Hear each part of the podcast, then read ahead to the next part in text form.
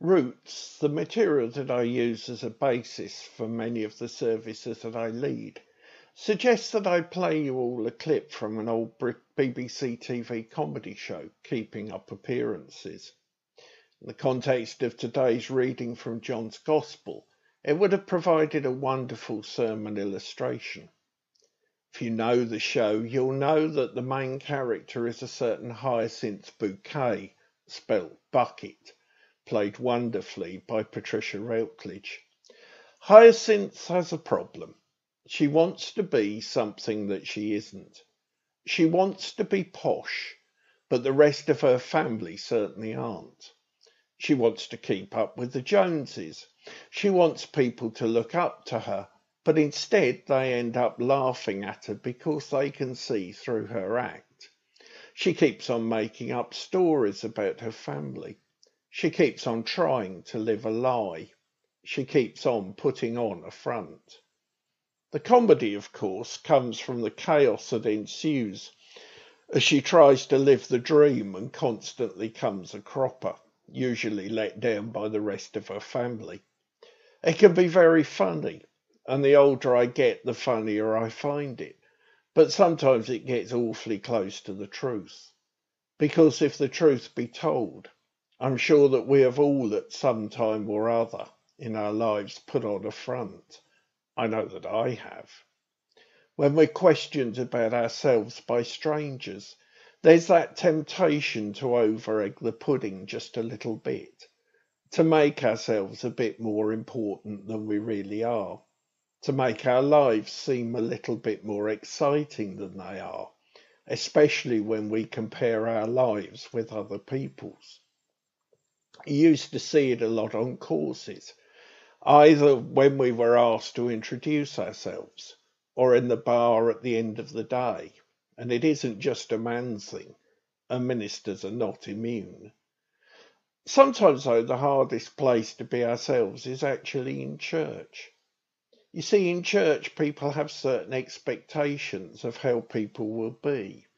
We're expected to behave in a certain way and sometimes we're expected to believe in certain things. But just as people outside of the church have a mental image of what a Christian is or how a Christian behaves, then so do people inside the church. I always said that when I went into full time ministry, I wanted to get as far away from the place where I grew up and went to church as possible. You see, I knew that, like Jesus, I could never be recognized as a minister in the place that I grew up. I was always going to be my father's son, John. In a church community, it can be very hard for people to be open about the real issues in their lives. We meet the same people week in and week out, and it can be very hard to keep things private. And I think that's why people would tell us more about what's in their hearts in a 10 minute encounter with us at the airport than they may in years of pastoral visiting.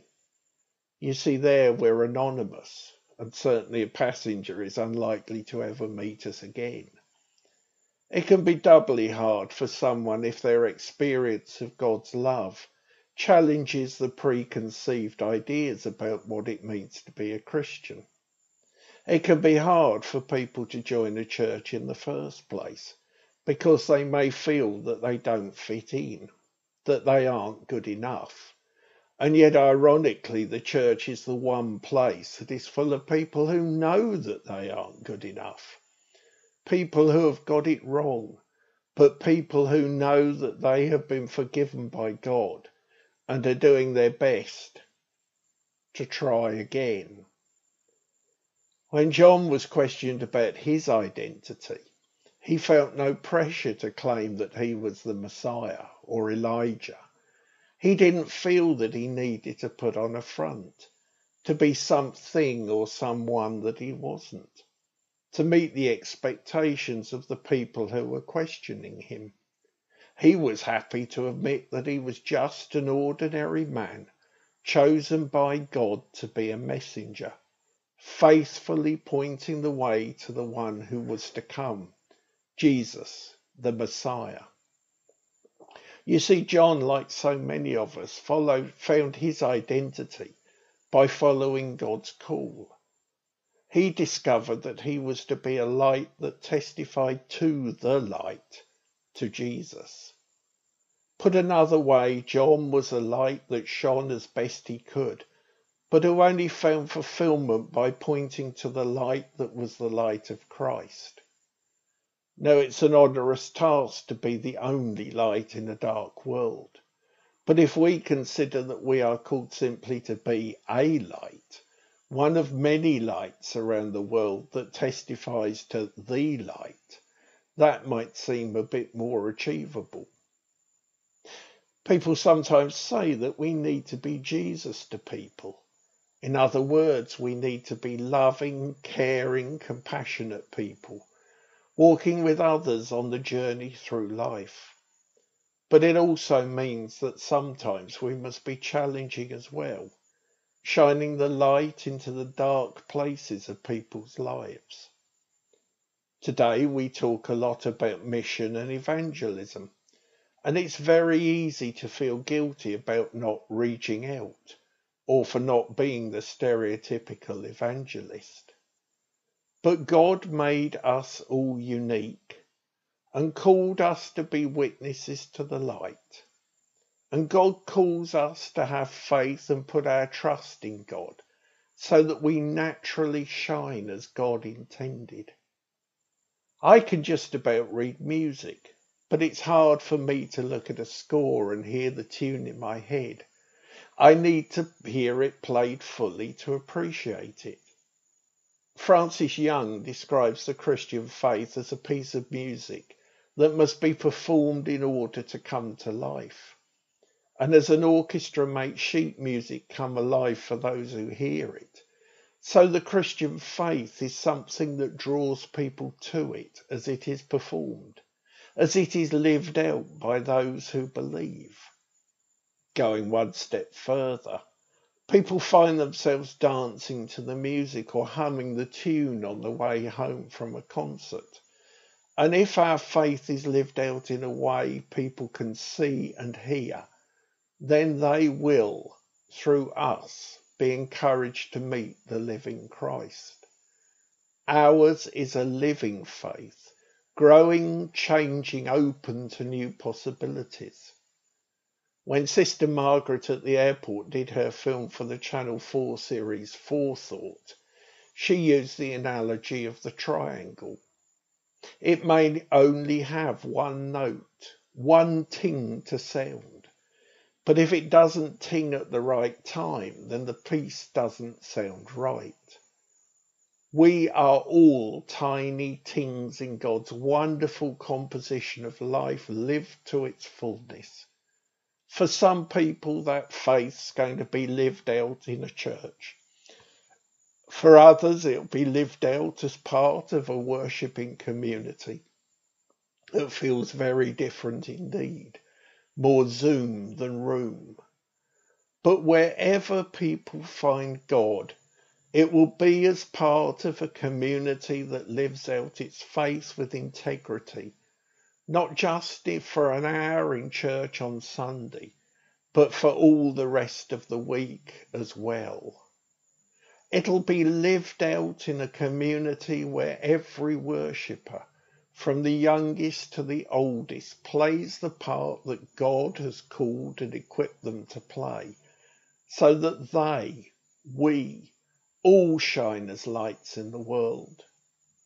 John did his part in ushering in the new things that God had in store for his people. The challenge to his people today, the challenge to us, is to play our part in opening the way to the new things God has for us and for the world. And that's a challenge that we ignore at our peril. Amen.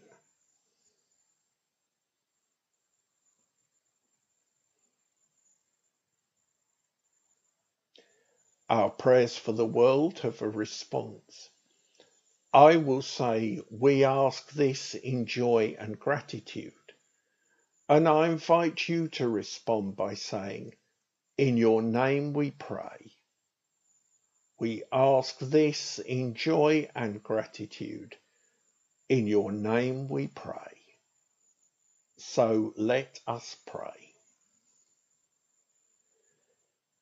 Jesus, Son of God and Son of Mary, you came among us baptizing with fire and light calling us to the true vocation of humanity, to reflect the glory of our Creator. We thank you for your work among us, how you gathered, how you spoke, how you ate and drank, how you left us your spirit to lift us up and hold us in the light. We praise you because you came to us and keep coming to us because of your great love.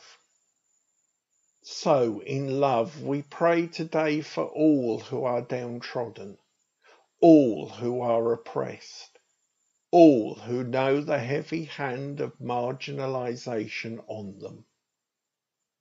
God, we turn to you, remembering the words of Mary, praying that you will lift up the lowly, you will raise the voice of justice, and you will scatter oppression. May all who are oppressed be set free. We ask this in joy and gratitude. In your name we pray.